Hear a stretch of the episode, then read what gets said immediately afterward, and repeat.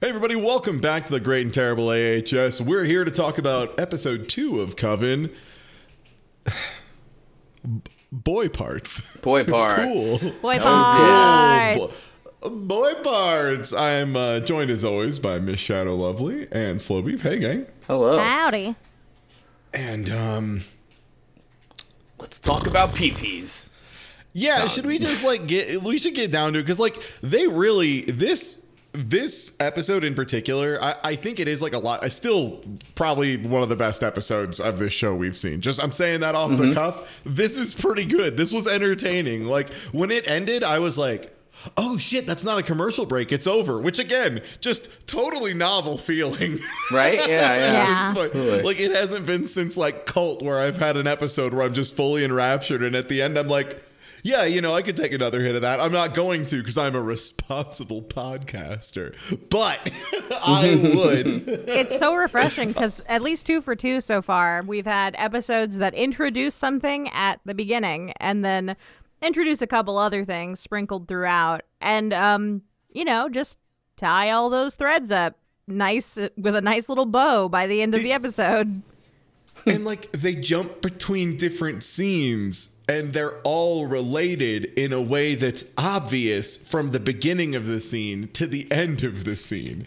Even though they're like a very wide collection of places that are very different from one another. Like they manage to have very different uh, you know, biomes surrounding the scene, and still they're connected, which is something again this show has just truly never pulled off. So I'm just so here for it. I get to be in a swamp, I get to be in a city, I get to be, you know, just out, out and about in general, getting yelled at by cops. it's like a whole diaspora. also the openings um and we're about to get into this opening but the openings are also um two for two of at least being interesting enough that you're like oh i can't wait until they uh tell me more about that uh later. And then they follow through on the promise of telling us more about it later instead of it just being uh no this is the b plot we have going on um in the background that we're not going to show you more of in the regular episode. We just figured that the only place we could shove it in was the 30 seconds before the intro played. Uh here you go. Or, or worse, the thing it did sometimes, especially in season one of, here's just an unrelated guy entirely who's gonna die in an unrelated way that doesn't move anything in any direction. He's truly just a vectorless point. Looking at you here, Piggy Piggy episode. sure. Uh, not that I'm thinking of any specific examples, you motherfucker.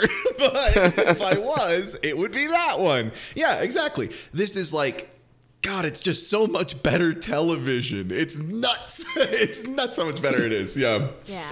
um, so we start in a swamp is where we start this episode. Um, and it's at first I was a little um a, a little confused because the uh, color grading is a bit odd. I thought they were trying to do uh, day for night, but like I don't think that's the case because one of the guys says like.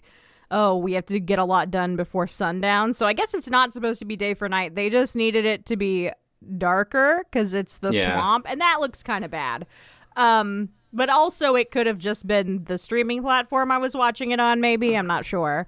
Um, but I definitely, because of their track record of terrible day for night shots, I was like, are they trying to do day for night when it's clearly like 12 in the afternoon again?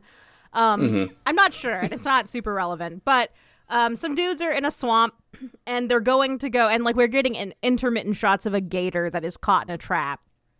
Um, and the two dudes are talking to each other. They're poachers, and they're talking to each other. And the, one of the guys is like, "We definitely caught a gator. That jerk chicken is the reason I catch so many gators because they they love it." And I'm like. I don't know that gators care all that much about the preparation of the chicken. I think they Yeah. mostly just care about the chicken. Most You know- professionals use raw, from what I understand. Yeah.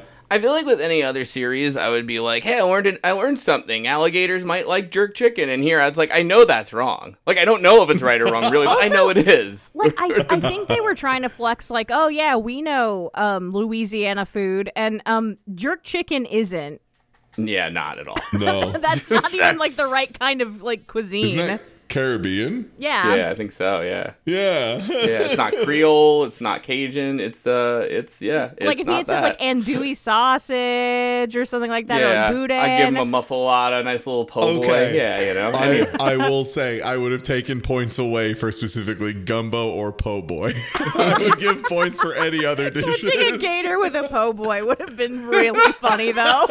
It would have been, uh, but you know what? They do have good po' boys. Like I gotta say, man, I, I would be like, that's stupid, but I it might actually be a thing. I might.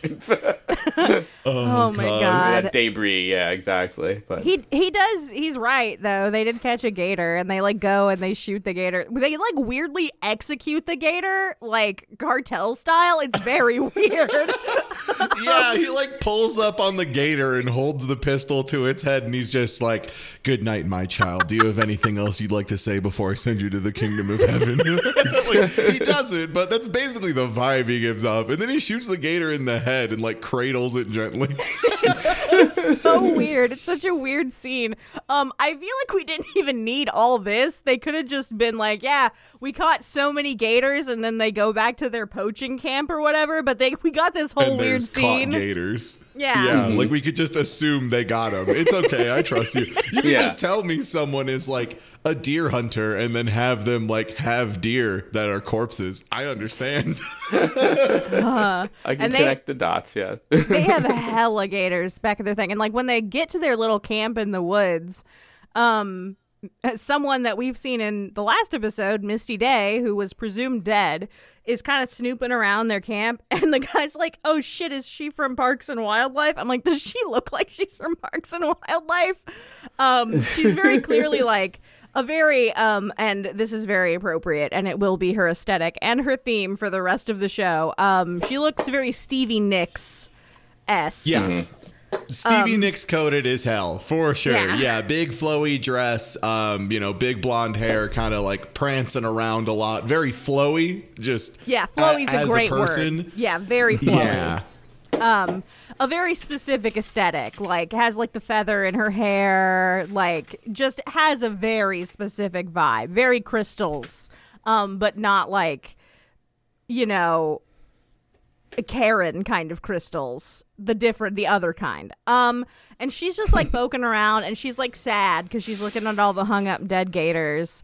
Uh, and they, the guys are like, "Hey, you got to get out of here!" And she's like, "This is fucked up. This you're doing a fucked up thing." And they pull a gun on her. Um, Stevie Nicks is playing, by the way. At any time Misty Day is on the screen, just assume Stevie Nicks uh, slash Fleetwood Mac is playing. Um, because it is. Uh, I don't know how they managed to that, but they did. Um, and they pull a gun on her. I don't even really remember why they pull a gun on her because she's just like, "This is fucked think- up," and then they're I like, "Well, gotta kill you, I guess." I mean, I don't. It's weird because, like, I feel like Louisiana, especially like in the swamps there, and this is like coming from like somebody who knew who knows residents because I made a joke like this once, and they're like, "No, you're correct. It's very corrupt." You know, like they, they I, I'm sure they didn't have a permit for the gator, but I also am kind of sure they people don't really care too much. So- I don't know, maybe.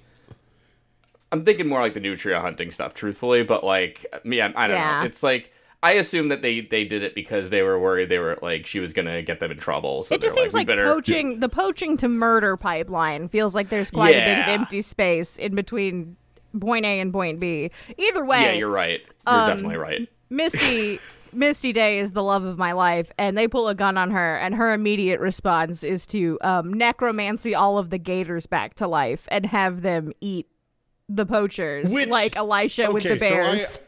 I, have two things I have to mention here. First of all, my theory for the Stevie Nicks one wing dove thing is like how they afforded it is they basically sold it as we will use it one time. Like they didn't say that explicitly, but mm-hmm. they insinuated they would use it one time and then they are going to use it many more than one time. so that's what my guess is is they like, look, is it okay if we license it if we use it 12 times over the course of 7 episodes and they're like, "Okay. all right. Yeah, all right." Um and then the question I have regarding the Misty Day alligator revival incident is um does she control them when she revives them cuz it seems like they seem to like follow her ideas and morality. Well, I mean, it's after coming back to necromancy. life. It's necromancy. He's a necromancer, so I guess They are yeah. zombie so- gators. She controls. so they're like zombies then, as opposed to because before it was sold as like coming back to life, the bird just flew off on its own. Mm-hmm. So may, maybe there's like a differentiation there because yeah, that alligator is like hanging by its tail, and it just like comes back to reality and reflex lunges and bites a guy on the neck, instantly taking him out, and then another one like zoops out of the swamp. That one I don't even know if she revived. I think that was just another alligator. I think that was the one in the boat. I think the implication is that was the one in the boat that got oh, executed. Oh, executed. well, maybe that was Mrs. Gator. She's like, yeah, now. my stupid ass thought it was just like a random gator being like solidarity. Hell That would yeah. be that would be an American Horror Story thing, though. To be fair to you, Well, where it's yeah, just like, where did that gator come from? I as guess it was random. Uh, as much as I love Misty Day and she is a necromancer, I think what the show wants us to think is that like the gators understand morality and so when they came back to life they're like that's who killed me and they wanted like revenge like the tornado and Twister. yeah. And, like a tornado and twister. Thank you. Oh Yes. my god, I was gonna say it if you didn't. Thank you. They're not in it for the Oh. science. Yep. That's what I think. That's what I think the show wanted us to glean. Either way, that's our opening sequence. A real strong starter of um, Misty Day um, controlling a gator, a zombie gator army.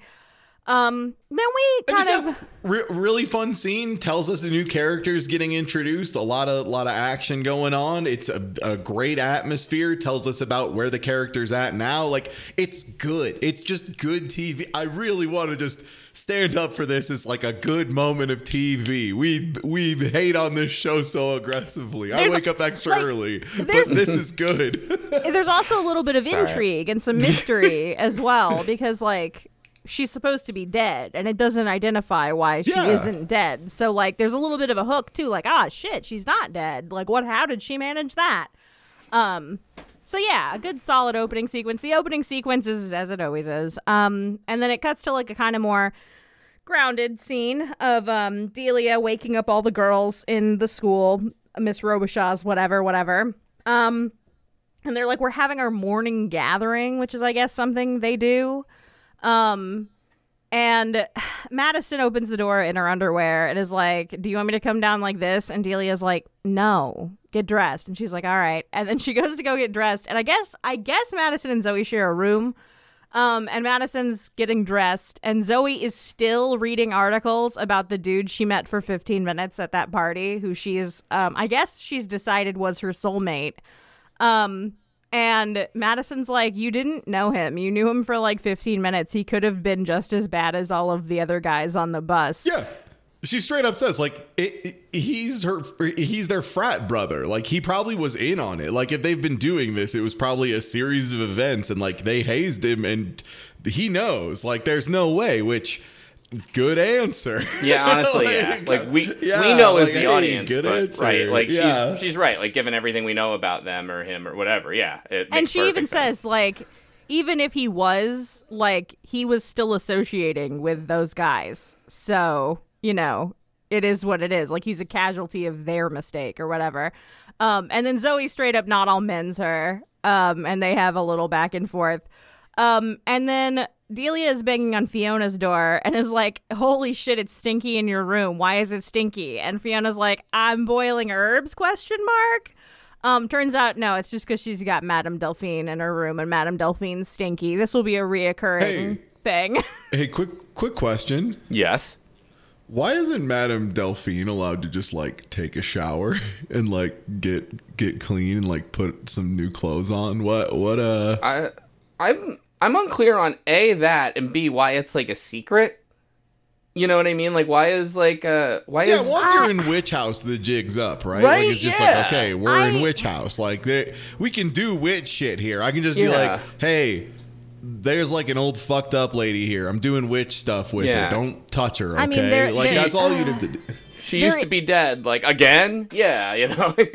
anything that Fiona does that's kind of in secret, this, and then also going and seeing another character later, and several other things she'll do, there's a reason plot wise later in the season why she's Oh. hiding this from her daughter and the rest of the witches.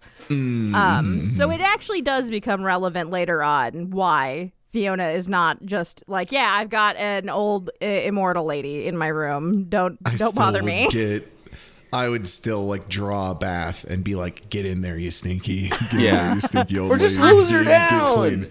She's not Yeah. a good person, you know. Whatever. Throw powdered sugar at her and then wash it off. Yeah, she's not going to do a John Rambo. It's fine, you know. I'm just more surprised Fiona isn't roasting her for being stinky more. Honestly, I think that's the most surprising thing is that Fiona isn't just roasting her ass about being stinky. Can the Supreme not make someone stop being stinky? Sounds seems like an awful lack of omnipotence to me. I simply would make them stop being stinky. Hmm. Yeah, I skill simply issue. would not be stinky. Yeah, that's what I mean. That's the problem with having a character and calling them the Supreme and saying they have all the magic is then when they can't do something, I'm like, damn, witches got some holes in I their mean, game. I mean, Ty, do you expect a supreme pizza to have all of the toppings on it, or just what you'd expect a supreme pizza to have on it? You know what I mean? Built different. Give me that Time Dalai out. Lama. but this is not the. It's not like in the bakery or the pizza place. It's like this is the one supreme pizza. You know what Oh. I mean? It's like you can't have more than Okay, one. that's a good point. If I went to a place and they claim they had the one supreme pizza and it's Right. the only one they'd ever make, yeah, I would actually expect some real wild shit on there. It's Yeah. got it's got smaller pizzas as a topping on top of its pizza. Jesus Christ. In fact, other pizzas we think might be supreme have to go through a test to see if they in fact are the new supreme pizza, which supplants the old supreme pizza. Your Honor, I I rest Now it's my just case. becoming a weird Chronicles of Riddick slash Chuck E. Cheese fanfic that I cannot stand for. So. Here's a Microsoft Word document I'd like to distribute to you both. All right, anyway, so um, Yeah, yeah, yeah. So Google there's a Doc stinky lady. So there's a sti- so there's a stinky lady in the room. and uh, when interrogated about it, she just goes like, "Oh, I'm uh, boiling some uh, herbs for my uh, my oldness. I'm a Be- witch, all right? Jeez, Yeah. come on.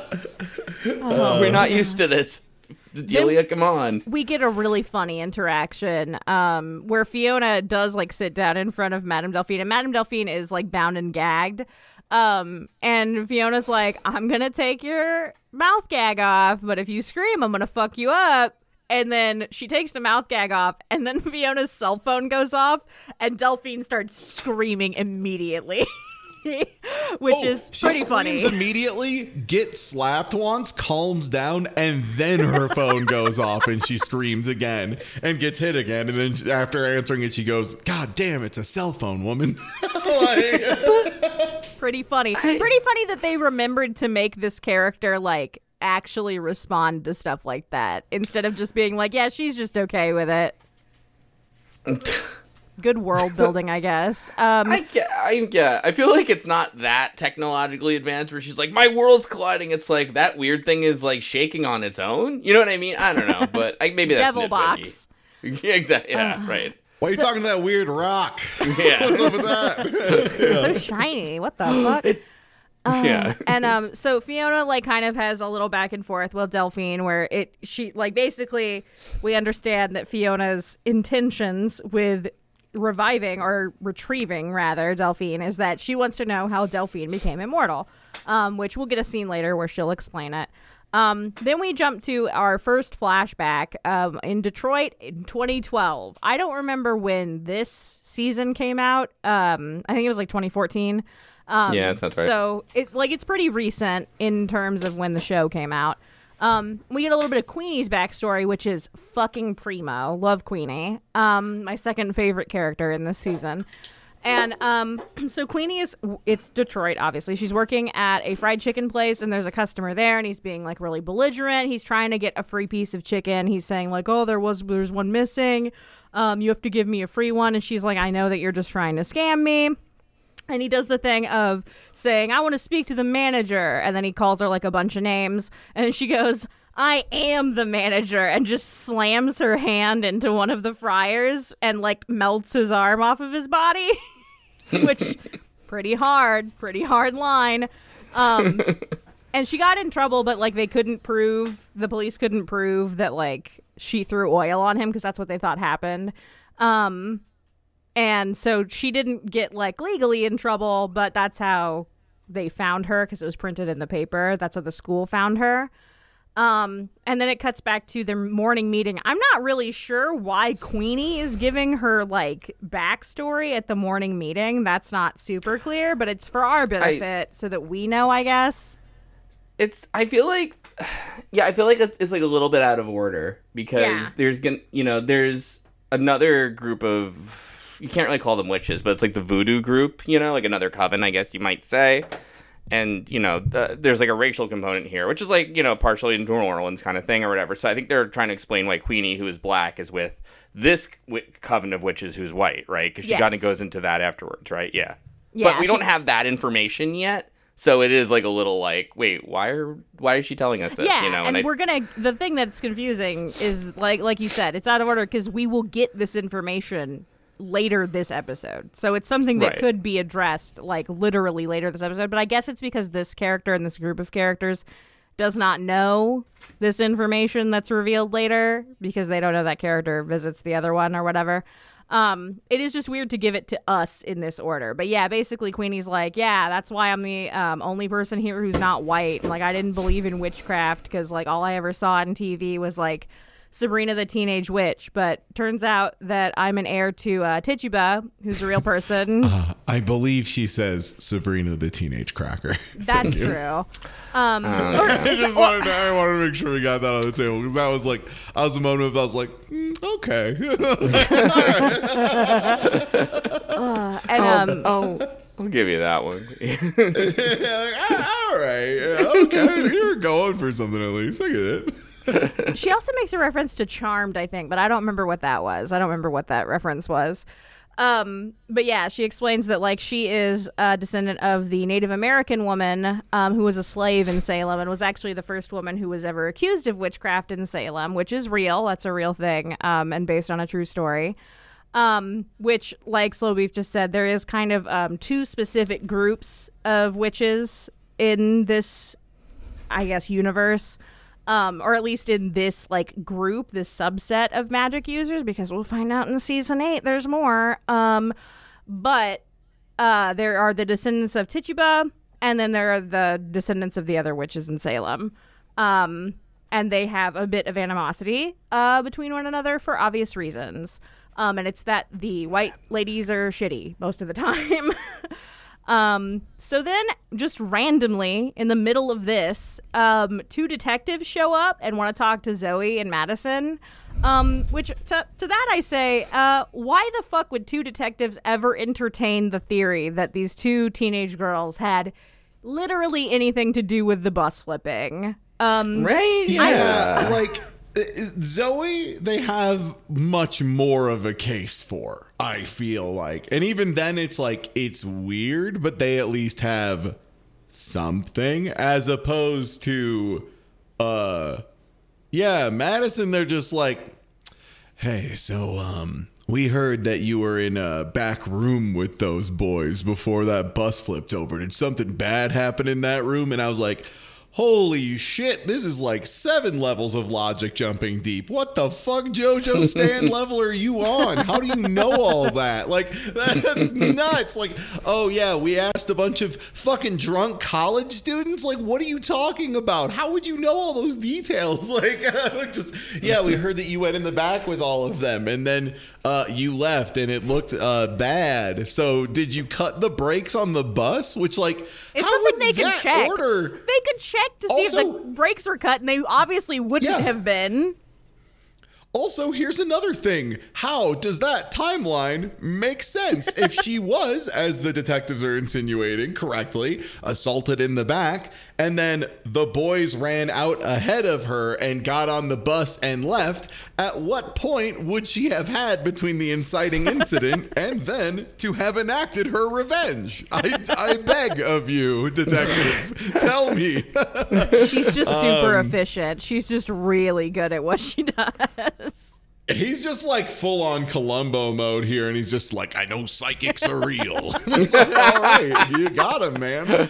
Um, but yeah, so his reasoning, at least for Zoe, is a little more reasonable, which is like, yeah, after all that happened, um, we saw that you visited uh, one of the boys who was in the accident, and then um, he was like doing okay and he had like broken bones and you know like car accident injuries um, and then he died out of uh, died by bleeding out of every orifice so Dick was wet. It was odd. Oh. yeah we were yeah yeah yeah yeah it looked like somebody had uh, fucked him and then he uh, died of blood coming out of everywhere disease so we were like in, interested in that Is it Uh, because we you're good? Is into that it. what it is? Are you so good? Can you? Oh, sorry, guys. it, it yeah it, uh, it, it turns out that um yeah that's how how someone else connected to you died in the past too so we just are like interested in like how this is happening and like let us know if it's gonna happen in the future like Yeah. that's at least like if they somehow had all the details of both of these events and a detective was somehow one in a million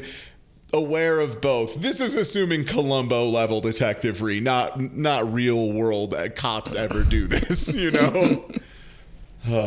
Yeah. Um, and under the intense pressure of being presented with exactly one piece of evidence, which is her presence at the hospital, and nothing else that ties her to the crimes whatsoever, Zoe folds like an old We're napkin. witches. We're all witches. It's- we're all witches. She flipped it with her mind. She can flip things with her mind. She's got telekine- telekinesis. She's got b- mind bullets. Me? No, I just uh, coochie death. What coochie death? I do coochie death. We're all witches in here. Did I mention that? Yeah, Madison plays this all cool as like a sort of story, and Zoe's like, "So here's let me here's some video of I episode one of American Horror Story." I cannot overstate that Ty is not doing a bit. That is exactly what what, she does, Zoe man. does. Mm-hmm. She Like starts full on screaming. Yeah, it's so yeah. And everyone's looking at her like, oh, um, yeah, clearly Zoe has suffered um, a mental breakdown. She doesn't know what she's saying. Um, Right. it's fine. And they get her out of the room, and Fiona comes in and is like, holy shit, you girls go upstairs. Um, she sends the girls I'm in upstairs. Yeah, I'm the I'm the one who runs this place. Um, and, And then, then she's well, they said like, "Are you in charge here?" And she's like, "Here and everywhere" or something like that, Yeah. you know. And I like, think that's which, exactly you know, what she says. She's like, yeah, in Yeah. charge here and everywhere. And I'm like, hell yeah, bad bitch status. Um, and so they get like alone with Delia and Fiona, the adults in the room. Um, and Fiona does um something. She spits in two cups of yeah. water. She Um, pours some water and she yeah she like spits in it, but you know like little psoo psoo kind of spit, not like you know not like hocking a loogie or something, you know. But like anyway, um That would be a weird flex, but I could see her It doing would. it. yeah like a weird curse spit. Yeah. Yeah. Um, and then yeah, offers them the drinks and um, is just kind of like, yeah, here, take these, and is clearly just gonna you know force of will them into drinking it. Um, I like this daughter scene, steps in and is just kind of like, "Hey, no, don't, hey, don't, hey, don't do that." And Fiona's like, "I'm gonna spit in the third cup if you don't shut the fuck up right now." And she's like, "Okay, sorry, mom." and then like hands the one cop the glass, and he's like, "Yum yum, thanks, miss." and then the other Yeah. one's like trying to resist the uh, the the force of will going on here, and just you know clearly losing, like starting to bleed out of like his nose and stuff. And He's like sputtering like an old gas engine, but I do I do kind of like the actor. Like his one eye's half closed, and he's like kind of like, you know, and, and she it's kind of neat because she's sort of like, Haha, tough guy, huh? You know, like I'm not even a break. Don't like I'm. It's early. Don't even make me break a sweat on this. All right, just do it. And it's I I, I don't know. I like it. It's a very yeah. terrible like horrible Jedi mind trick thing, but it it totally works for yeah. So I'm in. mm-hmm Yeah, and she just kind of Men in Black mind wipes them. Um, because she has to, um, thanks to Zoe, uh, who is upstairs, still um, screeching and hooting and hollering about how they're all witches. Um, Madison is like, Can you fucking chill out? And Zoe's like, You did so many murders. That was so fucked up. And I'm like, Actually, um, you killed a guy just because he wasn't, he Yeah. survived and he wasn't the guy you wanted to survive. Yeah, So. that's that's the thing is like at least at least one of them has the defense of like it was a very heightened moment. of Mm-hmm. you know emotion and anger and rage and everything. So it's like very understandable, at least on a human empathetic level, that you would react in such a incredibly strong way. Um, yeah, no, Zoe's was fucking cold. Like that was premeditated. That's like I'm gonna sneak in here. All right, time to let me just unzip and uh, time to fucking kill this guy for the crime of living. Yeah. Like, the thing is, like, you know, I, I guess it's, you know, it's more, I think, I think Zoe is, like, freaking out that she's going to get caught and go to jail more than any sort of, like, morality kind Yeah. Mm-hmm. of thing, you know, that's, like, you know, yeah, I don't think she's having, like, I don't know. I don't think she's really having, like, second thoughts, but it's not, it's written a little awkwardly, to be honest, you know, like, Yeah. it, it in this scene, it feels like she's like, oh my god, there's so many murders going on. I, trying to read it as not, she's just freaking out that she's getting caught or whatever, you know. Yeah, And I think it's uh, like it's hard to keep her characterization straight because like so much of her character in the last part of this ep- of that episode and the beginning of this episode is her being like, "No, that guy I knew for 15 minutes was such a good guy. Not Yeah. all men." Like it she's got a weird like morality thing specifically about that one dude. She she is going to get unbelievably fucking punished for being an annoying little weirdo about this one guy. She's gonna get punished harder for that than anyone has ever been punished for a minor crime in this show's history. it, it's pretty great. Um, but while they're freaking out, Fiona comes upstairs and is like, "You need to chill the fuck out." To Zoe, um, and you know, then though, she like she like tele like kinetic or she like throws them both like uh, like through the room like force push. I, I don't want to keep using Star Wars, but you know what I mean? Like, kinetic. I can't think of the Yeah, word. Telekinesis, shoves him. yeah. Give him Yeah, a big thank you, telekinesis, Yeah, yes. mind shove. Yeah, yeah, yeah. but like Madison did all right. You know, like she was like hovering and everything. yeah, I but don't she's think the she one who really. flipped the bus. I think that that's the Okay, thing that like she's getting punished for because she's already gotten tossed Also- across the room once for throwing the bus. Yeah. Also, like maybe I'm overthinking it, but I feel like it's like totally okay to chuck Madison, right? Because she's got like telekinesis, so she can probably like slow herself down before she hits the wall on reflex or whatever. Like that's you know that's probably part of what she's got to learn to do.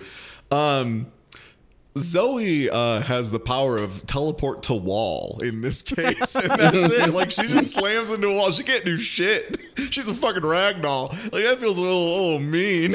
like, when this happened, I was like, Zoe, no. it's It's like when you drop your dog thinking that you're holding your cat, and you're like, "Oh no!" And like Zoe is still again freaking out, and Fiona says, "There's some good writing in this episode." Fiona says, um, "I couldn't toast a piece of bread with the heat they were putting on you," and I'm like, "God damn, that's better than literally anything that's ever been written uh, in ever any other episode of this television show." Which is sad. The bar is in hell, but goddamn, that piece of dialogue is better than um, any other episode of this television show so far. Fiona's fun. She's fun. Yeah. She's a fun character. Yeah. I almost wonder if they didn't let like Jessica Lange like ad lib some shit for Fiona because some of it is just truly like feels like it couldn't have come from the writers' room from this TV show. Yeah, I feel like I should check even like I, this. This just in general though does feel a lot tighter than you know what I mean. Other American Horror Stories. I mean, so, I uh, find this myself season. thinking many times during these past two episodes, um, wow, it's so refreshing to have characters having conversations that don't feel like two actors reading unrelated lines at one another, Mm-hmm. despite each other's presence. Um, it actually feels like genuine dialogue happening between the characters, almost, almost Also, exclusively. characters have interactions during conversations that are deeper than they're both working on a task at the same time, which is it's just hitting me how they deliver 99% of the dialogue over the course of this show is like two people are working on making a loaf of bread together for example like oh hey you're also working at the bakery let me pull up i'll also work at the bakery let's talk about uh aliens So you kill people with your coochie, huh? That's pretty cool. Um, so she delivers that banger of a line, and then after she's done scolding them, she also delivers another line. I feel like this line kind of perfectly encapsulates Fiona as a character because Fiona's not an antagonist for all intents and purposes. She's definitely not like morally good. Um, she's definitely morally gray. Um, but she like is leaving the girl's room because like Zoe's like, oh, I, like I'm so scared of like what if they catch us and um, Fiona's like, in this whole wide, wicked world, the only thing you have to be afraid of is me, which is like super cold from like a character that is in charge of the group of protagonists because it's a protect like basically saying like nothing outside is gonna fucking hurt you while I'm here, but I will hurt you. Yeah, exactly. Yeah. um, which is again just a really good, I think, summary for this character, which is more legitimate and like functional and entertaining and like world building character development than they have given an antagonist in I would say probably at least 90% of the seasons of American Horror Story. There are maybe a few other ones that I could give a little bit of kind of the same accolade to, but like usually it's just uh, this is Dr. Arden. He's a mad scientist, also a Nazi, um, maybe a serial killer. Is this anything? He's he does Frankenstein stuff. Is that anything? He's got a weird nun You, fetish. s- you sound like you're doing like, a, like a, a dating auction kind of thing, but for like terrible antagonists. Like, That's like, yeah, there's just there's a lot more tension when Fiona's on screen because um, it's a little more unclear what she's going to do at all times because her main thing is that she's driven, right? She's driven to action and she will act immediately and harshly, right? Like that's the thing is she's very sharp and pointed with what she does, and it's not it's not always predictable because there's clearly like some elements we don't know here or there and that element of the mystery adds both tension to the scene intrigue to the character and yeah just lets them like play a little bit more with the writing. It's just again damn a good character in this show. It's crazy crazy to see that. A character with three whole dimensions? You hear about this? Also only ever issues like actionable threats. Like either follows through on them or the person like falls in line and she doesn't have to like follow through on her part of it. Like the guy like the science guy in the last episode.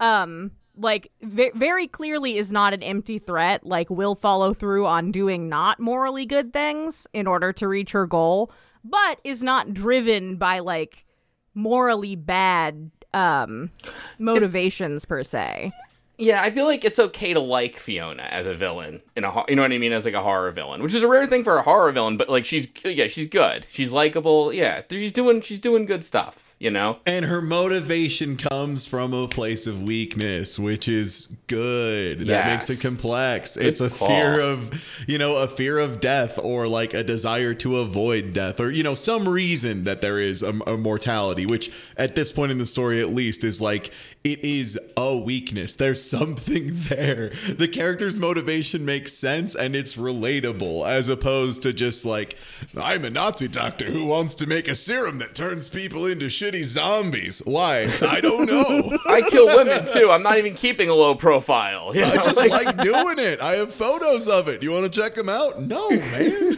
I'm gonna kiss this nun. You can't stop me. I'm gonna kiss this nun. I'm going to ah. cry about kissing the nun now. I don't have a balls. My I'm a demon. be Am I am I a am I a funny demon or am I like a demon demon? Ah, who knows? Just uh, have fun with it. American don't Horror worry Story, it. folks. Don't It's wor- the I American run an Horror Story asylum. show. Don't worry about it. I like real estate. I'm a demon. These ring doorbells. Am I right, everybody? yeah. Speaking Oddly of demons, um, we're in Silent yeah, it's Hill time now. to fuck up. It's time to go bananas, everybody. It's time to go. It's time for Madison to cement her bad bitch doesn't give a shit absolute persona. This this girl hits it for 100 in this scene. Absolutely bonkers unhinged shit. Madison is a joy to watch. Thank God. Madison is like Madison does not let thoughts marinate. Madison has thoughts, and then Madison acts on those thoughts, um, and it's a delight for everyone around. When you give that kind of character telekinesis, incredible.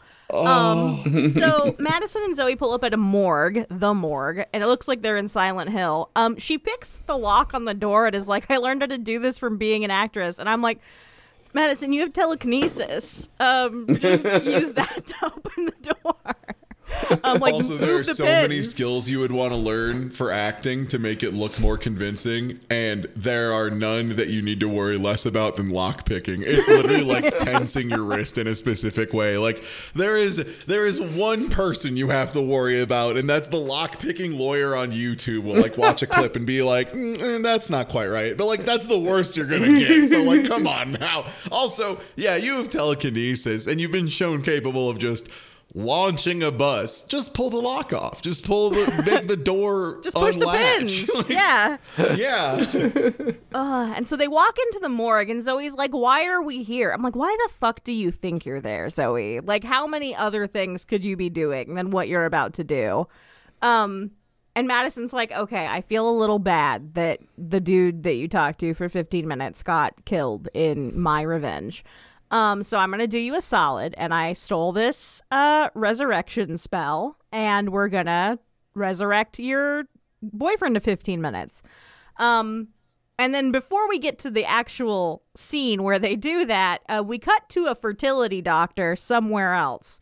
Um, where Delia is getting an ultrasound to see if she can get pregnant. She's not pregnant, but they're checking to see if she can. Um, apparently, like the drugs aren't working. Um, her husband, who's named Hank, is like, yeah, like this, this sucks. It's not working. Like, there's no shame in you know trying something else. Um, and then I love this dude, by the way. He married a witch yeah. and he's just like cool with it. He's fine with it. He, he thinks about it in a very utilitarian way. Like, perfect match for Delia, right? Like, absolutely the character who uses the magic as a resource, doesn't want to lean on it too hard, etc. So, him just being like, honey like the science isn't working can you you you have magic like we can just do that can you like do potion stuff i don't it's cool Yeah. He- I don't know if you've ever seen the meme, but he is 100% the meme of the guy laying in like the summoning circle with the witch lady like kneeling over him doing like a spell where it says like me doing whatever the fuck my hot witch wife asks me to do. Like he's just that meme. Like he's just like I got a hot witch wife. Like how could I lose? Like I'm living the best of all worlds. Like my I have a hot wife and she knows how to do magic. This kicks ass. I'm just a guy. I'm just a guy named Hank. This kicks ass. Um but yeah, like uh, Delia is not into the idea of using magic to get pregnant because she thinks she should be able to get pregnant without it. Um, also, she doesn't want to be like her mom, um, which I guess implies think- that her mom had to do this. I think this is also where um, Hank drops the line of just being like, "So you don't want?" She's like, "I don't want to play God," and he's like, "But you're cool with the Doctor playing God," which like. I don't think either is playing God for the record, but I think it, it, I do. I do get what he's saying, right? He's like, "Why are you cool with all this other stuff, but not with just using your own spells?" Like it's just a little. It's a weird line to draw, which again, very utilitarian to Hank. This man sees technology and magic and just puts them in the same item pool. He's like, "That's the same shit to me." Yeah. Yeah, Hank is a real um, male wife. Uh, boy boss, certainly. um, real wife guy in like every sense of the word. Um, and then uh, it cuts uh, to another scene of being back at the house. Um, and Fiona is back with Delphine, who's still tied up in her room. Um, and she's got like a whole big platter of really good looking fried chicken. And she's like, I bet you're hungry. You've been buried for 180 years. I bet you'd love a little snack. And she's like, and she even like addresses what someone maybe like us would point out, which is, oh, she's immortal. She doesn't need to eat. Um, which Fiona says, I know you probably don't need to eat. You're immortal. Um, but sometimes we just like doing things because we like it. And I'm like, hell yeah, Fiona. Thank you for addressing the haters. Um, I- me, you know, I'm the haters. My, my wife had a really good point about the Matrix, even, which she was like, I would still go to like a sushi place, even if it didn't do anything in the Matrix. Which I'm like, you know what? Yeah, yeah, absolutely. That makes sense. Yeah. 100%. It's a good point that she makes. Absolutely. Um, and that's kind of where we get Delphine's flashback, um, which is because obviously Fiona wants to know how she became immortal, and Delphine explains that she was tricked by Marie Laveau, which we already kind of got teased in the last episode. Um, and we get the flashback, the confrontation after Delphine drank the poison that she was given. The poison actually did not like knock her out for 180 years or whatever. It knocked her out for like a few hours. Um, and then when she woke up, um, her whole house was surrounded by all of the freed slaves and also Marie Laveau. Um, and Marie like calls her outside and they all have like torches and stuff. Um, and then Delphine like is like, ah, you you're not gonna be able to take me down, and like kind of threatens her, and she's like, I'm not afraid of you. And then um, Marie responds with the cold ass line of, "If I wanted you dead, you would be," which is an insanely cold thing to say to someone who you're about to make immortal and then bury alive for the rest of eternity. yeah. Uh, also, it, it is worth mentioning here because they do try to like later play this character as like a goofy thing or whatever, and it's weird. They play with this here and there, and it's like it's this element of I, I just wish they hadn't, you know. Um, she does just like windmill slam a slur on the table, and it just really feels like man, you could have just not done that, you know. If you wanted to have this be like a goofy, stinky lady you could have just not had her say a slur. that would have been cool. I would have appreciated that. Mm-hmm. Um, yeah, but at least we are burying her alive for like 200 years, which right, is yeah. pretty cool. Yeah, and not to give American Horror Story any credit, but I guess because this was a real lady who almost certainly did call people that slur. Um, mm-hmm. I guess they felt they were more uh, entitled to do so with that character. You I'm I'm not advocating well what i'm trying to say is like i feel like in the first episode when we meet her too like eh, you know uh-huh. they don't drop that slur and then yeah. they, they, do here which is like odd then right because it almost makes it feel like I'm afraid to treat this character like they would in that period, and now I've got, now I'll just do it once, just as like a little treat for the weirdos it, out there. It, so, I don't know. It, just... it almost weirdly feels like handholdy in the way that like they like are worried we didn't see episode one, and so like we don't fully understand how shitty this lady was. Like we missed right, her right. intro, so we're like, no, no, she's really racist and bad. It's, like she's really fucked up like they're trying to they're trying to do something like yeah let's just no like, no no it's cool. to... we like that she's in the box. That's good. That's good when she's in the box. We like that. Yeah, her family just got murdered in front of her but she deserved it. It's very important that you know that because we're about to show you her dead family. Like it's very important that you know that she deserves what's happening to her yeah, it's very um it's weird that they decide to like they they have the dial at like 10 for how bad she is I, and then they're like 11 for like 1 second and then they they dial it back again. Um, I feel like yeah, Quentin Tarantino came by and was just like, "Why don't you put that in?" They're like, "Yeah, you're right, Quentin." like every episode, like, "All right, Quentin, gotta go." No, just the one time's fine, whatever. But anyway. Could you put some feet in there while you're at it? No, Quentin, get out of the studio. Get, get them, get them the fuck out. Well, speaking of putting feet into things, we're at the morgue, baby. Hell yeah, we're back there, and it's time for Madison to go full little fucking freak mode. Um, so the her plan is she's like, hey, um, yeah, so here's the bodies, everyone on the bus. Uh, I just figured, you know, we'd put your dumb boyfriend or whatever back together. So fuck it, we ball. And Zoe goes, well, these are all, this is horrible. They're all in pieces or whatever. Goes over to the, I think Madison just like waltzes over and is like, oh, sick. I found the bag that says Kyle. And then like slides it open and is like, oh, shit. Uh, his face is nice at least still. And it's like split up into a bunch of parts. There's just like a torso and some legs and some arms yeah. and then his head. And then, like, Zoe understandably responds in horror, and Madison's like, "No, no, no, wait, no, this is this is sick. Shut up, this is sick.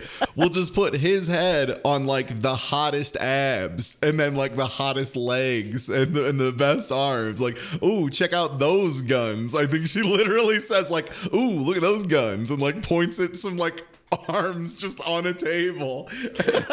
she built a bear is like the perfect guy for Zoe. Like she's like hundred percent doing her a solid here. Oh, it's so funny. Like, oh god, it's oh man, oh, just a horror, oh, incredibly bad idea. I love it. I mean, and also um, to to their credit, to American Horror Stories credit, um, she does say boy parts in this scene, so that's why the title of the episode is boy parts. So at least the title makes sense, I guess. Shrug. Uh-huh. Good for them. I suppose. Sure, yeah. Mostly good for yeah, Madison, though. Yeah, yeah. Mm, mm. Yeah. Um, and so uh, they they start doing a, a spell and start doing an incantation. And at no point, at no point does Zoe uh, stand up and go, "Hey, I'm not down for this," and then like walk out of the room, which is absolutely what should have happened. But I guess Fiona should have thrown her at the wall harder because, like, she doesn't do that. She just rolls. with She's like, "Oh, okay, okay, I'll just do a little spell. It's okay. Yeah, sure. Let's build a bear again, feather guy. I'll, I'll love him. Okay." Um. So they start doing the spell, and it involves like drawing a pentagram upside down on a guy's chest in blood. And I'm like, okay, this is probably not the right resurrection spell. just like, immediately at one point, at one point in the spell, I just started fucking laughing while I was watching because it's basically just them like reading a goetic phone book. They're just listing off like demons in order. They're like, uh, Jonathan Smith, Jonathan Black, Jonathan Jones, Jonathan. I'm just like, why are you doing that? That's not a spell. um, also, explicitly mentions earlier that the uh, instructions are entirely in Latin, which um, uh, not. Re- I don't. Okay, sure. Um, and while they're doing the spell, it's almost all just goetic phone book. And then at one point, at one point, Madison just switches to English and goes like, "Yeah, Lucifer, let's get married, babe. Hell yeah, brother." and then like. just straight up says like Mary Luciferitis. and Zoe goes, Hey, did we just marry the devil? I don't I don't know if I'm like down for that. A coward. She's a coward. this is a case of like so you really had to make this decision a while ago. Like you locked in at some point, and I think it roughly was, oh, I don't know, when Madison grabbed your hand and said, "I need that blood for the blood right," and you didn't, and you didn't go, "Hey, wait, no." Oh my god. Yeah, it doesn't seem like the spell works at first because like Kyle doesn't move. He's just like still dead on the table, and they're like, "Well, that sucks. Guess we gotta go." And I'm like, "You're just gonna leave this um for like the guards to find, like the morgue people to find this big like summoning circle and whatnot? Like, okay, With um, a Frankenstein together corpse. Yeah, no one's gonna think that's weird, and maybe it might not they like draw a sew him little more together. attention. Uh, we we might have me- forget, failed to mention, but they like suture him together. It's not like they just like lie the parts next to each other and are like uh, abracadabra, put them together. No, they like suture him up. Yeah, it's it's very Fra- yeah Frankensteiny, right? Bad magic, frankly. Shouldn't need the sutures first. Yeah. and as they're like leaving, um Zoe's like, I left my phone inside, which is the dumbest excuse ever. But Madison's like, whatever, just hurry up. And like Zoe goes back inside to like kiss Kyle's dead body, which is weird. Um, especially since it's a guy that she only knew for 15 minutes. Um, but she does. And he's dead. And did not And he's did dead. not have that level of relationship with when he was alive, and Yeah. they never had Yeah, a they consenting met- a moment like that. Yeah. They met once at a party, and he's a corpse. Not like fresh corpse, where it's romantic. Like he died a little while ago. this is he's- kind of gross. he is, for all intents and purposes, just a head. The rest of the body is not even his. Like he's It's- just the severed head, for all that it's worth. This is not good night. Like you missed good night, my sweet prince, by like a few days. Like rigor mortis, we are past that. Like you Also- have probably felt a maggot under your lips. But yes. Literally, all of the boys in the morgue are just like chopped up body parts. And I'm like, first of all, holy shit, the two that survived. Like, obviously, whatever part of the bus turned into like the murder blender, like they managed to avoid because all of the other guys are like perfectly um separated from every limb. Usually it's like a concussive injury when you get into a really severe car accident or like, you know, like uh like a spine spinal cord severing due to like overflexion of the neck or something like that. But Blunt no, these guys get yeah, these guys get like drawn and quartered by being in a by getting flipped. I don't know. I simply There I were a lot of knives got- in the bus. There were so many knives in the bus. Get fucking get fucking rotated, idiot, and then I explode into a pile of corpse, pile of corpse pieces. they, they got the, the bus turned into like a food processor because they had so many loose knives in the bus. Oh, but yeah, she like kisses him and whatever. And then as she's doing that, a guard shows up and Madison's like, I gotta fucking go. And she just abandons her there. Um, the guard comes in and is like, What the fuck? Because he finds the summoning circle. Um, and then he sees Zoe and he's like, what the fuck? And then um, Zoe kind of freaks out a little bit, and Kyle um, is now alive. Uh, and he wakes up and starts like just slamming his arms against the guard. Bold, bold of you to name this character Kyle, because it's very clearly immediately just some wild force of nature. Because he wakes up and yeah, just like grabs him by the neck, chokes him out, and just starts beating him to death while just being like, whoa, whoa, whoa. And it's like, uh, so Zoe, how's the plan going? Do you wish you had walked away? But I have great news. As they're escaping, Misty Day is here. Misty Day is at the morgue now. She walked there. That's it. That's the whole scene. Misty's there now. That's a whole scene just for her showing up. Um, don't worry. The it cuts to another place immediately. And now Fiona's at a hair salon getting her hair done. Um, and Marie Laveau comes in. Um, and she's still the same age that she was when she uh, put Delphine in the hole. Um, and she tells everybody to leave, and that's her hair salon. Um, and that's how we get introduced to Marie meeting Fiona. Um, then it cuts again back to the house where we get kind of a funny scene of Nan just trying to read a fucking book, and she can't because Delphine just keeps fucking screaming in her own head. Um, and Nan's clairvoyant and has to hear that shit, and is like, this shit sucks. And so she just like stomps upstairs and she unties Delphine and takes the gag out of her mouth and she's like, Get the fuck out of my house. you are so annoying. Your thoughts are too loud. Get the fuck out of my house. Um and Delphine's like, Okay. And she starts shuffling out of the room and Queenie's like, Who's this stinky old lady? And then um Delphine bonks her on the head with what I think was a hammer.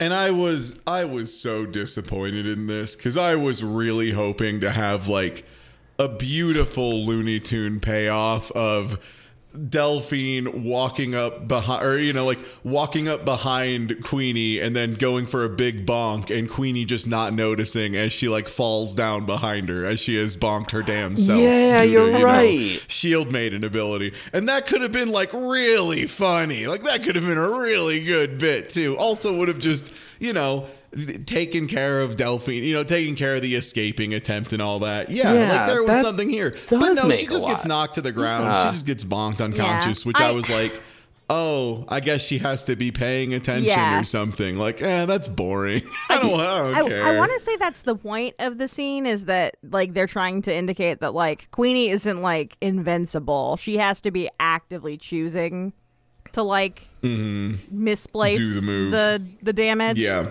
Um. So she's Yeah, not like invulnerable because that would be kind of OP, I guess. Um. So she gets bonked. She gets bonked really gently too, which is why I'm like, I think it was a hammer. Like Del- Delphine just kind of goes like boop, and then Queenie folds. It's very, it's a very like timid scene.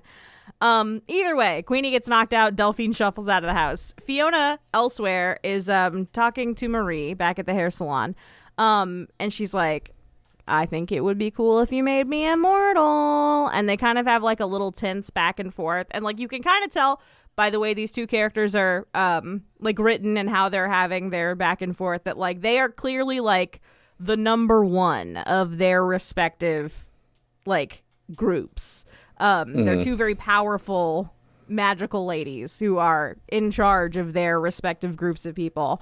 Um and obviously like Fiona needs something that she does not have from Marie. For anyone who's for anyone who's played Bayonetta, which came out like a few years before this, it's the witches and the um oh, what's the name of the other order in that game? I'm totally forgetting. Um the the holy ones who work for the angels or whatever. It's just that it's just that verbatim. like Yeah. one to one. It's just straight up like it's just instead of them being like weird religious guys, it's uh it's it's some some black ladies. that's that's mostly the difference. And it's it's cool though. I think it's good. It's a good dynamic because yeah, they like they insinuate really strongly here that there's been a very very long history between these two covens. Like there is a huge history, including like. I think this is where she mentions that, um, like the insinuation that the witches just stole their craft from, uh, from the uh, from Tituba So- at that Yeah. point. Yeah. The, so New Orleans has this like kind of history with like voodoo and everything. And um, before I sound like I'm super knowledgeable about this, a lot of this comes from Gabriel Knight, the Sierra game. Um, but like voodoo is like a South thing, especially in Louisiana, and it was sort of like um, stuff that came from Africa via slavery, where the slaves kind of kept a lot of these old like traditions and things, and then kind of like mixed them with Christianity and stuff, and it like came, which they were forced to learn, and then it became this sort of thing and evolved into this sort of like mystical kind of thing, which then people tend to like attribute to like you know magic and like black, you know, dark magic, meaning like evil magic or whatever, right? But like it's a little uh, not quite that, and then New Orleans kind of comes along, and then it like sort of becomes commercialized, blah blah blah.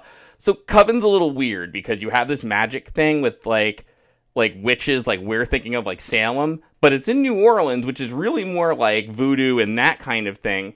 And I think it's like it's I'm torn between it's like clever that they're kind of these two competing schools in a way, and it's a little like almost like they've tried to like they had the idea for Coven, they figured let's put it in New Orleans because that's already got there. But then it's like, oh wait, we ran into this issue with now like voodoo being there and a whole different kind of history going on, and it's like they're sort of married now. So it's Yeah, it I- very I much like- feels like a convenience thing where they had like this idea of like having the school of Tituba and then the school of the other Salem witches, and then they're like, oh, let's tie that in with voodoo because that's a different culture's magic. and, Yeah. like that's how we can have two different types of magic, as we'll just make one of them be voodoo, which like like Beef said is not how it works and isn't what Right. voodoo is. Yeah. um, But Right. that's how they're Yeah. using it here. Is they're using it as a catch-all term for um, if a person of color uses magic, it's voodoo. Versus if a white lady uses That's it, it's just kinda magic.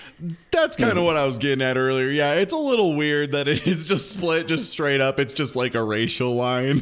it's I a mean, little bit like the only like we didn't just you didn't just want to have race war, did you, Americans? the, the only like good redeeming thing about that not necessarily good but like the only way that they made it like not just straight up they wanted to have a race war is by having it like fiona in this specific Sorry. scene be like oh yeah like we might have stolen it but like we made it better. Like very typical like absolutely backwards ass white lady privilege. Um which uh, to be fair like i'm not gonna go too much into it. I'm not gonna be too much of a nerd about it but like uh, a lot of uh, a lot of white ladies into occultism um very guilty of this exact thing i know that american horror story doesn't know that and was not like making a statement about that You know- but appropriating magic from other cultures is something that white ladies have been doing for a long time a very I have a long feeling time TikTok would make me throw up if I was exposed to how much of Yeah. that goes on over there at this point. You know what? It, you know what it talk. is. I feel like um, even even with a very good ep- uh, season of American Horror Story, this like you could do a lot with this whole thing. It's American Horror Story. There is racial tensions up in, in New Orleans as like a bunch of there's a lot of interesting issues there and things like that to explore. But the problem is they're using Mer- Merle Laveau, who is a person like who Yes. existed. You know what I mean? Like and it's weird Oh, and this was a real person. Yeah, Maria this was Laveau's a real another one of those. She's the voodoo queen of New Orleans. She's like, Yeah. it's like in Word, yeah, word. That's where it's like, wait, wait, wait, what are we doing here? And, and so is uh, Delphine Lalaurie, right? Like, Yes. she's like an actual slave owner, and actually, like, a, it's like that's where this all falls apart. Where it's like, That's you the can't thing do. is they're just Yeah, sorry. catch-alling. They're like any historical figure that has anything to do with magic. We're just gonna throw them into this and then loosely tie them together like into the Spider-Verse, but bad. Um, yeah, that you've got it exactly right. You know, like you can't. You either got to do like wacky, like Abe Lincoln's a vampire killer stuff, but you can't do like this sort of metaphor for racial tension and everything with actual historical figures. You know, meanwhile, let's put together Frankenstein because the witches think he's hot or something. You know what I mean? Yeah. Like it's just it's all like all over the place now. Yeah. It's like the people who did the good writing for this season had like a good idea, but then like they still had some of the original writers, and they're like, we got to make the the people of color do voodoo specifically, and they're like, well.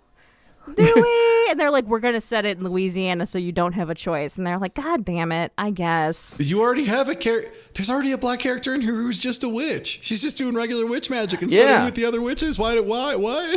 why? Why? And they're like, is no, she's different. She's got a different kind of magic. It, it follows like different rules. It's important. Anyway, um, so they have their little terse back and forth. Um, obviously Fiona can't just like outright like start a fight with her because she needs something from Marie, and Marie um, doesn't need anything from Fiona. Um, but she has the key to immortality, which is becoming more and more evident to be what Fiona is desperately seeking as her entire motivation. Um, and so, like, Fiona kind of teases that she has something for Marie if she's willing to work with her. Um, but they're they've already gotten off on kind of a bad foot, so they're, the negotiation is not open at that point. Um, they kind of leave on bad terms. Um, and then we cut to a, a absolutely fucking wild sequence of events, but good good for him. Um, good for Hank for the next five minutes. Um, so we're gonna do some botany witch sex sex magic. Um, Delia, who is um, a botanist witch, is doing botany in her uh, greenhouse and is getting ready to make a baby. Um, and Hank comes in and is like, "Oh hell yeah, you setting up for the witch sex we're about to have?" Uh, and she's like, "Hank, you scared the shit out of me." But yes, go upstairs and get ready for the witch sex we're about to have. She's like, yeah, I gotta place the eggs. Hold on. and then we get like a whole like two or three minute long scene of them like setting up the summoning circle in their apartment and like drawing a pentagram on the ground and setting up the big eggs and like rubbing blood each other's mouths. My favorite part of this is while they were setting it up, they like do it on a wood floor, and I was like. Oh, I hope they don't have to have sex on that part. That's gonna be really uncomfortable. At least I'll get a cushion or something. Like I, I would make the circle on the bed. I don't know. Maybe you're not allowed to. no, it's gotta be on the wood floor. Otherwise, Satan won't know. That's right. Oh, because green mana. Yeah, that makes sense. Wood stuff. Yeah. Okay, I got you. Yeah, and so then they have sex inside the summoning circle, and a bunch of snakes hatch out of the eggs, and there's just fucking Uh, snakes which- everywhere. Either either Hank is like absolutely used to this shit at this point, or that or that witch is just that's the good stuff because he does not react to these snakes at all. I mean, we saw how like they're like that crawling character. all over him. They're like crawling around his neck and shit, and he's just like, nah, I don't care. Listen, we saw how that Lady Gaga bog witch pussy had what's his name acting up, so it's gotta be. If bog witch pussy has to be like the toppest shelf there is, because it's got people acting unwise in this show. Yeah, eh, if she if she taps for green mana, who boy? She's gonna tap for another type of green mana, if you know what I mean. uh, and so they have sex in the magic snake egg circle um, to make a baby, and her eyes go black, and I guess we're meant to think that it worked. I guess. Um, anyway, back at the morgue, Kyle is like a newborn giraffe and eats shit Wouldn't going it- down the stairs. What do you think? What do you think would have been a more appropriate way for the for the like botanist magic to have ended? Because I think it would have been more fun if instead of her eyes turning black, it just like popped into a rainbow for a second, like a rainbow just showed up in the room. I think that'd be more fun, more appropriate. I think like Right? I, I think like um like poison ivy from Batman, like all the plants in the room should have just like bloomed all at once. I think that would have been. Okay, yeah, that's cool. thematic. Like Amaterasu, yeah, Yeah. yeah, There's like a lot of good ways to do that. I just, I, this is me being like very specifically critical, but I, I, there's a lot of fun stuff you can do with magic, and so I'm always just a little disappointed when they do something that's very normal that they've repeated a bunch of times already. Of just like, oh, they get the black sclera for a second. Oh, like okay, there's other ways to signal it. Have fun, have fun with it. It's magic. Have fun. Yeah. No, he already got the he already got the good good. So that's the most fun we can have in this scene. Um back to not having fun. Kyle has eaten shit going down the stairs in the morgue. Um and then Zoe decides to steal the guard's car. So I guess the guard's dead. Um and she steals the car and starts driving Frankenstein Kyle um somewhere. Um and she decides that it's a good idea to like start yelling at him and telling him that he's dead. Uh he hates it. Um understandably so. He's not thrilled to hear this information. Um which means that I guess he at least understands like a little bit of stuff. He's like got a little bit going on up there. He's not like a zombie zombie. Um, but he's having a bad time now that he's aware of his uh, now um unmortality. Um, but you know who thinks it's great? Uh, Misty Day, who's sleeping in the back seat inexplicably. Love her. Love that for her. She was she was eepy, so she took a little nap in the back seat of the guard's car. Um, I guess she got summoned to the morgue by them doing the necromancy spell, like that like called out to her abilities, I suppose, is the implication, and she like wandered to the morgue. Um she's like, "Yeah, take this exit. We're gonna go to my swamp hut." And then they go to her swamp hut, and she's just smearing mud all over Kyle, and she's like, "Yeah, Louisiana mud's magic mud. Um, that's how I fixed my body that was completely burned." She she even intros. She's like, "This shit's magical. Literally, it's shit. There's dookie in it. It's got that good alligator poop that heals you better." And everyone's just like, "That's okay. Thanks, sweetie." Yeah. and she's like, I got burned at the stake and I'm fine. Um and so and I mean, can't argue with results. It's true. She's fine. Um and so Her she, skin looks great. Yeah, Yeah. apparently that mud's uh, mud's built different. Yeah, she looks fantastic. she's just she's coating him with it and um Fleetwood Mac is playing. Um and then she's like, "Yeah, uh Stevie Nicks is the white witch. She's like the only other witch I've ever met ever." And Zoe's like, "Are you sure that's true?" Uh and Misty's like, "Yeah, it's true. I I pretty sure. Pretty sure it's true." Um like she goes, listen to these lyrics. These are the lyrics only someone who experienced the life of a witch could write, and then goes to you know one winged dove, and it's like, oh okay, very cool, very cool, very normal, Misty.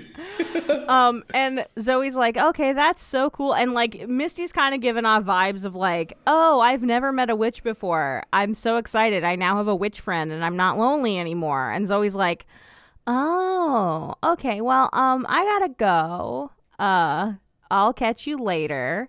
Um, and the Misty's like, no, wait, wait, wait, wait. Um, leave your uh, Frankenstein boyfriend here with me. I'll babysit him and fix him up and make him like not a Frankenstein monster anymore. Uh, and then you can come visit me, and then we can be friends. And Zoe's like, I guess. Um, I'll see you in a few weeks. I, I guess I'll come back for him in a few weeks when he's done, um, being mudded. I guess. Um, and then it cuts back to the salon, um, where Marie is obviously Fiona's not there anymore. Um, Marie's like cleaning up for the night. Um, and then her Minotaur husband comes out of the basement. Um, I I guess putting the bull head on him Okay. made him the see, this Minotaur. is this is the problem. Yeah, see, this is the issue I had was um, it was just an old racist lady put like a bull's head on him. There wasn't like a spell. There wasn't like a fusion of any kind that took place. She just like he was an alive guy, and she put a a head on. like it was mm-hmm. just like a big fleshy mask. She didn't do a ritual or whatever. Like that. so I think what So it I is. was even I was thinking I was like this is either a case of he somehow is stuck that way and that is her lover or like she has picked up a weird unfortunate thing from this. So Yeah. that's that's kind of where I was going with it. Is I, I I do think if I remember correctly, they do explain how he got that way later. But how I'd like to interpret it right now is that she like found her lover and like she's like, oh, we got to get th- get this off you, or he's like, you got to get this off me, and she's like, ah, I kind of like it actually. I'm like. Little into it and then like she used like magic to like make it permanent because she liked it um that's just how I choose to interpret it. She's like, you know, this is kind of hot because unlike Zoe, she's not a coward. Um, but yeah. Anyway, uh, he's got a bullhead on, like for real style, and is a bull man. Um, and th- she says something to the effect of like, "We have work we still need to do," um, which I think implies that she knows that Delphine is alive. Um, well, not alive, like free, because she's always been alive, but is free and wandering around. Um, and then the next day, um, Fiona tracks Delphine back to the front of her house because Delphine didn't think to go anywhere else. And um, Fiona's like, yeah, man, um, everyone fucking hates you. They like do tours of your house and talk about how shitty you were. And like Delphine tries to like defend herself of being like, oh, it was a product of my time, which is like a really common thing racist old people say. Um, and good on them. They have Fiona just go, nah, man, you fucking sucked, bro. Like you, you were bad. Like it, you don't, you're not getting a pass. Like it's sorry your kids died or whatever, but you fucking sucked. Um, which again, I guess good on them for having Fiona, a kind of morally gray character, be like, no, no, I'm not giving you a pass because I'm not necessarily a good guy. You just fucking sucked. Um, and then Delphine's like, well, you're like a witch. Do you know how to kill me? Because I'm like immortal. Can you kill me? And Fiona's like, oh, no, maybe. Um, I might kill you for fun because I hate you. But also, I'm gonna just keep you prisoner for right now until I can figure out um, how to get your immortality. Come on, let's go home, and then that's where the episode ends.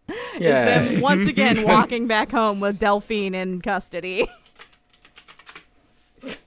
and that's where we're at. Same hook as last episode. Yeah. Delphine being walked back home to the the boarding school. Yeah, I, I think this is like a, just a really solid episode in general. Like they moved a lot of characters forward. They gave a lot of characters um, some new big problem to deal with. Um, they finally introduced a character that has uh, some form of leverage over Fiona, which I think is really necessary. I think that helps a lot. Like having a character who currently does have an advantage, you know, of just like, yeah, sure, you're an all powerful witch, but I'm immortal and I'm not gonna fucking tell you how, asshole. like that's really good. We need a foil who like has anything over her, and I think that, yeah, pretty good. Yeah, I like. I think this episode was also really solid. I'm. I'm about it. Also, damn, Queenie's backstory was great. That hand in the fryer scene was funny as hell. Also, did we ever mention that like the cops somehow just like knew that's what happened? They they or they assumed that she like threw, Threw oil, oil, at yeah. him. Yeah, which mm, those burns were clearly all the way around the arm from like submer. Yeah, yeah, yeah. Cool episode though. I'm I'm looking forward to the next one. Um, what is what is the name of the next one? It's not as fun as the first two. Bitchcraft was pretty strong for episode one, and then Boy Parts is out of pocket. Um, the next one's the replacements. Okay, that makes me think maybe they'll use like some music from the band The Replacements, maybe. Oh, we didn't mention the, the like the backing track that they use a lot. So there's two things they use a lot in every episode of this season, which is they have their like Oh, their right. standard. They have a song that is very specifically like a sound print for this season. Which if you've seen the season, you know exactly what I'm talking about. It's like an iconic Mm-hmm. la la la la. Like the song's even called the la la la song. It's very iconic to Coven. Um, they Mm-hmm. also have this other thing that I don't think has a name. It's just something they did a lot It in early sucks. 2000s. Um, of like Yeah. S- I don't know so how to what describe it is, it. is it's I I do. It's someone doing a breath effect going like but then Oh, they took yeah, a wah yeah, pedal yeah, over yeah, it. yeah. Yeah, so what that is, it's a wah pedal with just like open and shut modulation, so it sounds like someone like opening and closing their mouth. Eh, You hear it a lot in like the guitar so like Jimi Hendrix guitar solos. He uses them a shitload. He was famous for it. So yeah, they're literally just doing that over someone going like ah, so it just sounds like yeah, yeah, yeah, yeah, yeah. And it's just every time it comes up, it is so invasive and just like drags me the fuck out of it and hits me with a wrench. It's just like what what is this? Why are we using it? Like it's a really bad sting. It's not good. and it's one of those things that like in what it was like used in the most, which again was like early 2000s like kind of schlocky horror, like think like the Saw movies where they used a lot of those like they thought it was really scary when you showed one scene of someone moving their head around but like sped up 20x times. So like they just kind of look like their head banging. Like imagine Rubber that Johnny. ki- yeah. Like that, that kind of a vibe. Like it doesn't really fit in Coven, where like hmm. it's like kind of a they they have like a very clean aesthetic in Coven of like there's a very s like set color palette. It's very like stark black and white contrast. Not like it's not shot in black and white, but like the witches wear black and they're in a white house with like white furniture. Um, there's a very clear aesthetic they're going for. So it's weird when they just like windmill slam this. Hi, hi, hi, hi, hi, hi, hi, Yeah. Yeah, like the, you're right. It, it particularly stands out because this season so far has been such a clean and concise aesthetic package. Where like, you know, season one was just kind of modern California Americana or whatever. Uh, season two was a fucking mess, and then this one is like. Okay, we're just doing witches, and it's like tight. We're sticking to witches. We got it. and we'll throw in um a Stevie Nicks looking lady, uh, just for good measure. One-winged dove. Yeah. Well, Yeah, well, I think that covers it for this one. Yeah, I'll catch you on the next one, everyone. Thanks for listening. bye.